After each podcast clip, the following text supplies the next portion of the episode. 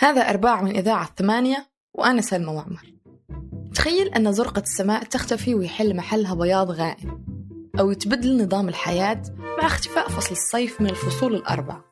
وكل هذا الشيء كتضحية لحل أزمة الاحتباس الحراري والتخفيض من درجة حرارة الأرض. ماشي خيال علمي؟ بل مقترح تجربة علمية تحت مسمى تعتيم الشمس. تبناها رجل الأعمال بيل جيتس بكل حماس وسط مخاوف من العلماء والجهات المعنية بأنها مجرد حل ترقيعي. كيفاش ممكن تجرى عملية تعتيم الشمس؟ وشنو التحفظات اللي عند العلماء المعارضين ليها؟ وماذا عن العوائق الأخلاقية والسياسية؟ كلها أسئلة كي يجاوب عليها ضيف حلقة اليوم متخصص في علوم الأرض والبيئة الدكتور نواف المطيري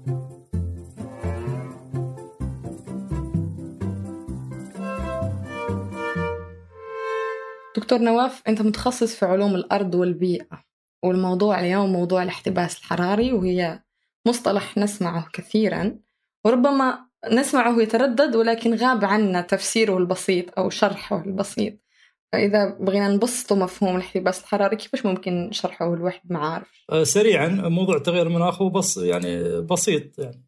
هو معروف إن الغلاف الجوي للأرض يحتوي على غازات مختلفة أكسجين ثاني اكسيد الكربون النيتروجين أه، اللي يهمنا في الموضوع هو غازات الاحتباس الحراري نفسها اللي هي ثاني اكسيد الكربون والميثان وأكاسيد النيتروجين. هذه تلعب دور في محافظة على درجة حرارة الأرض لأن الأشعة القادمة من الشمس أه، لما تصل الغلاف الجوي جزء منها ينعكس إلى الفضاء وجزء منها يدخل إلى داخل الأرض. اللي يدخل داخل الأرض هو يمد الكائنات الحية ويمد الأرض بالطاقه فتقوم الحياة. بعد ما تسخن الأرض تقوم هذه الحرارة بالارتداد نحو نحو الفضاء مرة أخرى. فتقوم غازات الاحتباس الحراري بحبس هذه الحرارة ضمن النطاق الغلاف الجوي. فتستقر درجة حرارة الأرض. هذا اللي يعطي الأرض متوسط درجة حرارة 15 15 درجة سيلسيوس ولولا غازات الاحتباس الحراري وصلت درجة حرارة الأرض إلى ناقص 18 درجة سيلسيوس فهي غازات الاحتباس الحراري ليست بالسوء الذي يعتقد فيه البعض يعني هي مفيدة للأرض ولديمومه الحياة وتطورها، لكن المشكلة تكمن وين؟ عندما يتدخل الإنسان بزيادة تراكيز هذه الغازات، يعني مع بداية الثورة الصناعية ضخت كميات كبيرة من غازات الاحتباس الحراري في الغلاف الجوي، يعني كميات كبيرة من غاز ثاني أكسيد الكربون عن طريق حرق الفحم بالبداية، ثم دخل على خط صناعة النفط والغاز الطبيعي، هذا أضاف كميات كبيرة من غازات الاحتباس الحراري في الجو مع توسع الرقعة الجغرافية للمصانع ومصادر التلوث أدى إلى زيادة تراكيز هذه الغازات. شنو ترتب أو ما, ما شنو ترتب على هذه الزيادة؟ ترتب إن كمية الحرارة اللي كانت محبوسة زادت أيضا فصارت الحرارة أعلى من السنوات الأخيرة. يعني قبل الثورة الصناعية كانت آه، درجة الحرارة قبل الثورة الصناعية. الآن إحنا نقف على زيادة درجة واحدة درجة سيليزية واحدة من درجة حرارة الأرض قبل الثورة الصناعية. فهذا الأمر مهم يعني آه، مخاطر تغير المناخ والاحتباس الحراري. الآن في سياسات قاعد تتخذ من الدول الصناعية المتقدمة ازاء آه، مكافحة تغير المناخ. اذكر لنا اذكر لنا أمثلة سابقة اتخذت للتقليل من مشكلة الاحتباس الحراري حول العالم يعني. هل مثلا إذا قلنا اعتماد الطاقات المتجددة ووسائل النقل العامة هل كلها تفيد بشكل جذري لحل المشكلة أم أنها حلول ترقيعية؟ العالم العالم اتخذ خطوات جادة مع بداية ظهور بوادر التغير المناخي يعني هيئات ومنظمات عالمية وإقليمية أنشئت لمكافحة تغير المناخ مثل مثل الحكومية المعنية لتغير المناخ ال IPCC وابرمت اتفاقيات سياسية ملزمة حق للدول يعني تخفض انبعاثاتها مثل آه، اتفاقية باريس لتغير المناخ. العديد من الدول استبدلت المصادر التقليدية للطاقة اللي هي الوقود آه، الأحفوري والنار الفحم بمصادر متجددة مثل طاقة الشمس، طاقة الرياح، طاقة الأمواج. هذه كلها آه، العالم قطع فيها شوط كبير في تطورها. طيب إذا كان شو واحد يتابع المشهد وحركة أو استراتيجيات وسياسات الدول اللي ربما تعالج المشكل جزئيا والبعض يقول أنها تسير نحو التغيير. وجه الحلول تراها أنها باتت بالفشل. لهذا العلماء صاروا يتبحثون حلول راديكالية كمسألة تعتيم الشمس. أم أنه فقط تعتيم الشمس هذا مقترح؟ ولا نعلم هل سينفذ أم لا. وفقط جزء من مجموعة حلول. لأنه في نظري حل راديكالي ربما آه، عين غير آه، مطلعة أو غير عارفة فعليا شنو ممكن يوقع ربما يبدو للبعض حل راديكالي. نعم هو تنوعت الحلول لمكافحة تغير المناخ. يعني صحيح أن العالم الآن يسير ببطء نحو مكافحة تغير المناخ بالطرق التقليدية الحالية يعني برام اتفاقيات ومتابعة الدول وانبعاثاتها. هذا أمر يعني يحتاج وقت طويل حتى يستقر ويسهل متابعة انخفاض انبعاثات غاز ثاني اكسيد الكربون، لكن الأمر الذي وجه الأنظار وأعطى وأظهر تقنية التعتيم الشمسي للواجهة أعتقد أمور ليست علمية بالدرجة الأولى لأن هناك أسباب جعل العالم تتوجه إلى هذه الفكرة، يعني مثلا رجل الأعمال البارز بيل جيتس مول فكرة تعتيم الشمس. يعني هو ليس مبتكر الفكرة أو من خرج بالفكرة لكن هو سمع بها ووثق بها والآن يمولها يمول هذا المشروع. لا ابدا. هو ما أنتج الفكرة ولا جت يعني بعد تفكير هي الفكرة موجودة من عام 1974 الفكرة هذه قديمة. طرحها عالم روسي في كتاب آه، اسمه التغيرات المناخية. ونص العالم الروسي هذا. قال ان إذا إذا إحنا نحتاج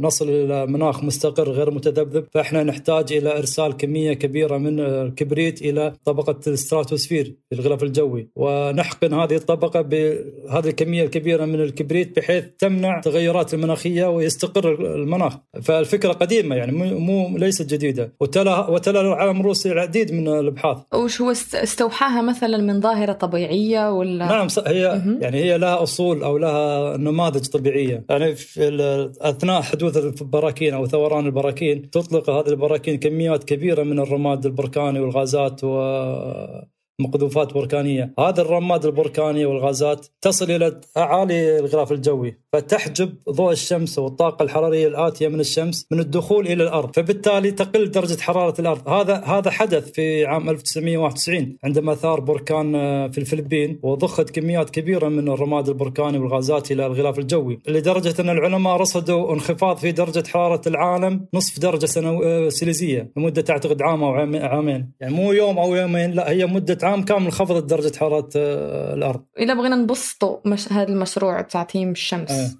وكيف العلماء هذا المسؤولين عن المشروع ينوون إعادة تطبيق هذا النموذج الطبيعي في الواقع؟ كيفاش آلية العمل؟ جميل لحد الآن كل الكلام عن آه، فكرة تعتيم الشمس اللي تعرف بالإنجليزي solar radiation management أو solar geoengineering هذه التقنية إلى الآن تعتبر آه، تجربة مخبرية ما طبقت في أرض الواقع. لكن فريق علمي من جامعة هارفارد آه، يعزم أن يقوم بهذه التجربة على أرض الواقع. باطلاق منطاد آه، بالون هوائي إلى طبقة الاستراتوسفير. هذا البالون محمل بكمية بسيطة من مادة عازلة اللي هي كربونات الكالسيوم. وأيضا محمل هذا البالون بأجهزة قياس دقيقة. آه، حتى يعرف مدى يقيسوا مدى استجابة الغلاف الجوي لمكونات المادة العازلة وما تأثير هذه المادة العازلة على الغلاف الجوي وكيف تكون استجابة الإشعاع الشمسي. هل هل كمية الإشعاع الشمسي الآتية من الشمس فعلا سوف تقل بالشكل المطلوب يعني يسجلون قراءات ويدرسونها. يعني هذا البالون هذا البالون مجرد تجربة أولية قبل نعم. اعتماد العملية. هو وهل هل هي عنده خط زمني أو إطار زمني؟ يعني من المتوقع أنه في أي عام أو أي شهر ممكن هذه التجربة هو هو توقع أنها تكون في الصيف القادم في مدينة مدينة في السويد. وهي هي هي لن تعمم يعني. هي بس مجرد تجربة لإطار رصيد علمي. فهي لن, لن تطبق على أرض الواقع. لأنها في تواجه عقبات هي. هي ليس حل بديل لمكافحة تغير المناخ.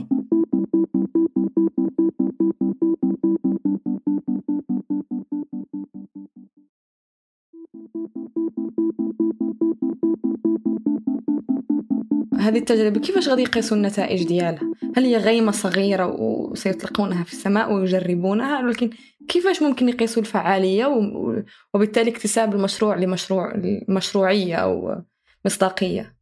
أي نعم صحيح. هم ياخذون كمية قليلة من كربونات الكالسيوم يطلقونها في يحملوها في البالون مع أجهزة القياس تصل إلى طبقة الاستراتوسفير في الغلاف الجوي ثم ينثرون هذه المادة.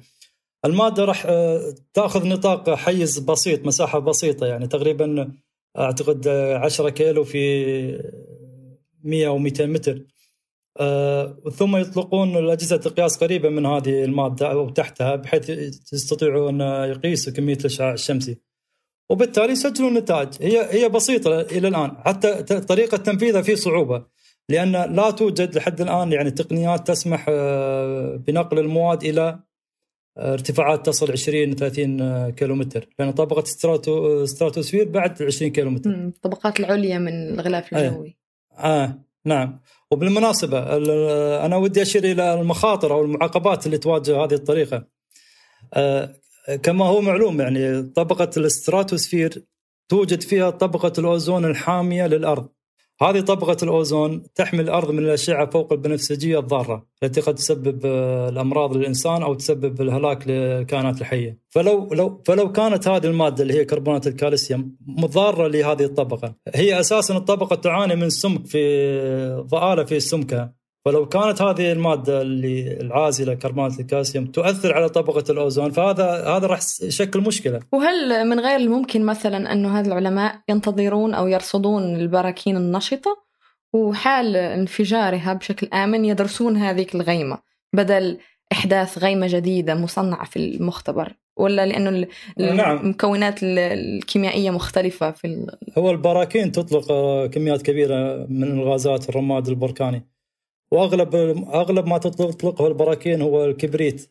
يعني غازات الكبريت أو جسيمات الكبريت، جسيمات الكبريت هي نفسها ضررها أكثر من كربونات الكالسيوم على طبقة الأوزون، لكن البراكين لما تقذف هذه الكميات الكبيرة الهائلة فهي سرعان ما تستقر إلى الأرض أو تشتت إلى الفضاء ويخرج لكنها ضمن نطاق زمني محدد، أثارها تبقى محدودة، أما الفكرة اللي يطرحها العلماء هو إطلاق كميات كبيرة من كربونات الكالسيوم تحيط بالغلاف الجوي كامل للارض وباستمرار يعني بدون توقف. ولماذا السويد بالضبط؟ هل فقط لسهولة اتفاقيات علمية بين بين هارفارد والسويد ولا لأن البيئة خاصتها ومكانها الجغرافي يؤهلها لهذه التجربة؟ هم آه، الفريق العلمي آه، أعتقد إن لأن التجربة أو سماكة الغلاف الجوي في خطوط العرض العليا اللي شمال قريبة من القطب الشمالي تكون سماكة الغلاف الجوي بسيط فسهولة الوصول إلى الطبقة المستهدفة يعني ارتفاعها ما يكون أقل من طبقات الغلاف الجوي اللي عند خطوط الاستواء. فأعتقد اختارت اختار السويد لهذا السبب. وكربونات الكالسيوم هذه وضحت لنا إنه عندها في حال فشل التجربه أو عدم سيرها بما يخطط له العلماء ربما قد تؤذي طبقة الأوزون. ماذا لو آه، لم تصل كربونات الكالسيوم للطبقات العليا من الغلاف الجوي وعادت إلى الأرض؟ هل إذا عادت إلى الأرض عندها ضرر على الإنسان والحياة؟ كربونات الكالسيوم هذه؟ نعم هذا هذا محتمل محتمل جدا لأن أي مادة تطلق في الغلاف الجوي مهما طالت يعني مدة بقائها لابد أن تستقر إلى الأرض أو تخرج إلى الفضاء الخارجي، هذا راح يخلق مشكلة أول شيء المشكلة الأولى هو نقص إمداد المادة العازلة، فأنت إذا إذا تبي إذا تبي تواجه مشكلة الحرارة القادمة من الشمس لابد أن تغذي باستمرار هذه المادة العازلة لأن جزء منها سيخرج إلى الفضاء وجزء منها يستقر إلى الأرض. آه، الجزء الذي يستقر أو ينزل إلى الأرض قد يسبب مشاكل للإنسان لأن مادة آه، كربونات الكالسيوم هو الطباشير أو معدن ال calcite. فالمادة هذه مسرطنة قد تسبب مشاكل تنفسية أيضا للإنسان. عجيب. مثلا لنفترض أن هذه التجربة أجريت في الصيف المقبل وأثبتت نجاحها بشكل ميكروسكوبي بحكم أن الغيمة لن تتجاوز عشرات الكيلومترات. وحصلت موافقة العالمية والحكومات وأجريت بشكل كبير. هل يمكن أن الكرة الأرضية يعني لا يمكن توقع ردة فعلها؟ هل ممكن تكون رياح أو عواصف شمسية قوية مهولة؟ أو حتى كون تعتيم الشمس بحد ذاته يكون عنده ضرر على الأرض. مثلا نحن نحاول الحفاظ على درجة حرارة الأرض وفجأة نصير نفقد أنواع من النباتات أو من الحياة على الأرض.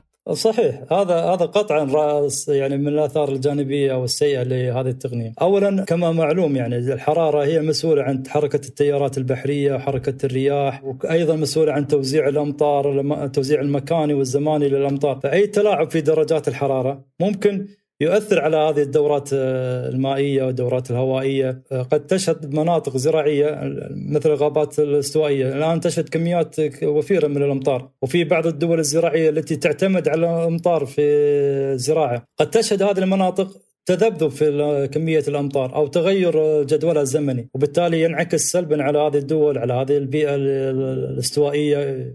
فتحصل أضرار كبيرة خسائر كبيرة في المحاصيل الزراعية في التدهور الغطاء النباتي في هجرة وانتقال الحيوانات من بيئة إلى بيئة. هذا فقط بس بسبب عامل الحرارة. ولا ننسى ان النبات النبات يقوم بعملية البناء الضوئي اعتمادا على الطاقة الحرارية والضوء الصادر من الشمس فانت عندما تقلل كمية الاشعاع الشمسي للارض فأنت بشكل مباشر أثرت على النباتات بشكل عام. فهذا أيضا أحد الجوانب اللي اللي قد تكون سيئة من عند تطبيق هذه الطريقة. واللي لحدود الآن العلماء المسؤولين عن التجربة هل عندهم أجوبة لمثل هذه التخوفات؟ لحد الآن كل الأبحاث وكل العلماء الغالبية طبعا يحذروا من هذه الطريقة من عواقبها الوخيمة والغير مدروسة والمجهولة أصلا، يعني منظمة الحكومة الحكومة المعنية في تغير المناخ ال IPCC نصت حرفيا قالت إن هذه الطريقة محفوفة بالمخاطر وتطبيقها قد يسبب مشاكل جمة على النظام البيئي العالمي.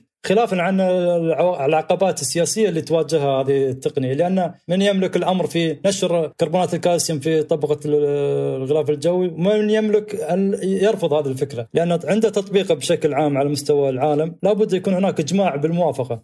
هل الآن حكومات الدول هل بعضها أعلن حماسه للفكرة أم فقط فريق العلماء في هارفارد هم وحدهم المتحمسون للمشروع؟ الفكرة يعني موجودة من قبل قبل فريق هارفارد. لكن الفريق العلمي لهارفارد أخذ جرأة اجرى قليلا فأقام تجربة في, في يعني طبقها فعليا في الطبيعة. وبعض الدول يعني بعض الدول ترى أن هذه الفكرة أو هذه التقنية مجدية. يعني مثلا أضرب مثال الولايات المتحدة الأمريكية برئاسة ترامب انسحب من اتفاقية تغير المناخ اتفاقية باريس لتغير المناخ. لما سألوه يعني كيف نواجه درجة الحرارة المتوقعة بسبب تغير المناخ رد عليهم قالوا ما دام عندنا تقنية solar radiation management يعني تعتيم الشمس خلاص أصبحنا لا نخاف من درجة الحرارة العالية، أصبحنا نسيطر على درجة الحرارة العالية. فهذا أطلق يد الدول الصناعية يعني هو برأيي إنه يطلق يد الدول الصناعية في بث المزيد من غازات الاحتباس الحراري. فهو انسحب من حيث المبدأ بسبب هذه التقنية. لكن وهذا اللي أعطى التقنية الزخم يعني اللي اعطاه قبول وعطى يعني سلط الأضواء عليه هو ردود الفعل السياسية. لكن بعد ما جاء الرئيس الحالي وبايدن وانضم وانضم مجددا إلى اتفاقية باريس لتغير المناخ بدأت هذه الفكرة يعني خلاص يعني دوله صناعيه متقدمة مثل الولايات المتحدة الأمريكية دخلت في اتفاقية باريس. فبدأت تفقد اهتمامها الآن. يعني هو التوقع أنه آه، هذه الغيمة ستستقر في مكان وحده كأنها غلاف سميك يحجب أشعة الشمس. والمتوقع أو الذي متكهنه العلماء هو أنه ليس هنالك أي عوامل أخرى التي ممكن أن تفاجئ هذه الغيمة وتحركها من مكانها. هل شكلها سيكون يحيط بالكرة الأرضية كلها أم من الممكن مثلا أن تكون في مكان واحد دون الآخر؟ هل ممكن مثلا تعطيه منطقة وترك منطقة؟ هذا السؤال من ضمن الأسئلة التي لا بد أن يجاوب عليها الفريق العلمي اللي أو المؤيدين لفكرة هل هل التعتيم هذا لجهة معينة لمنطقة معينة؟ هل هل الكرة الأرضية لابد أن تغطى بالكامل بهذه المادة العازلة ويتم عزل الحرارة عن الأرض؟ وهذه الحرارة مهمة للأرض كما أشرنا يعني مسبقا. فهذه تساؤلات يعني كبيرة. لابد يعني يعني تكون في ردود جاهزة حتى يتقبلها الأوساط العلمية وتتقبلها السياسيين. يعني وكأنه هذا الموقف يذكرني أن بدايات الثورة الصناعية أو بدايات لما الإنسان صار ينوي التحكم في الطبيعة. وإحنا اكتشفنا أن التحكم في الطبيعة ومحاولة ترويضها هو سبب المشاكل يعني المفروض أن نعيش إن هارموني في تجانس وود ووئام مع كل عناصر الطبيعية. فهذه ليست إلا محاولة أخرى لترويض الطبيعة وممكن بالفعل ألا تؤتي أي أكل. أحسنت نعم صحيح. هذه محاولة من محاولات الإنسان التدخل في الطبيعة وتغيير التوازن البيئي للأرض بشكل عام يعني. هذه محاولة أو تقنية غير مجدية وغير مناسبة ولا تصلح لمعالجة الآثار مثل ما أشرنا. لأن المشكلة الأساسية هو الغازات الاحتباس الحراري. برأيي يعني أنا أتوقع أن يعني التقنية هذه يعني أثارت الانتباه وسلط الضوء عليها بسبب أولا العالم رجل الأعمال البارز هذا بيل جيتس. هو لما لما مول الفريق فأعطى انتباه لهذه التقنية وهي تقنية أصلا ميتة علميا. الأمر الثاني اللي اللي أعاد هذه التقنية للواجهة هو انسحاب مثل ما أشرت انسحاب الولايات المتحدة الأمريكية من اتفاقية باريس، فالعالم اثناء انسحاب الولايات المتحدة عاش حالة إحباط شديدة، يعني خلاص دولة صناعية متقدمة مثل الولايات المتحدة تبث كميات كبيرة تقريبا 16% من غازات الاحتباس الحراري.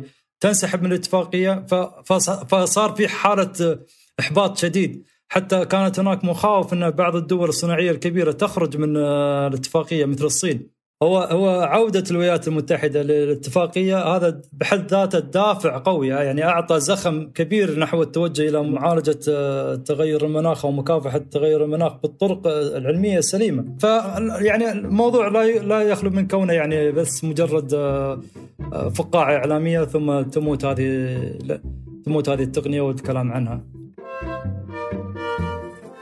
أنتجت هذه الحلقة غيداء جمعان حرارها وهندسها عبد الله المالكي أشرف على إنتاجها ثمود بن محفوظ.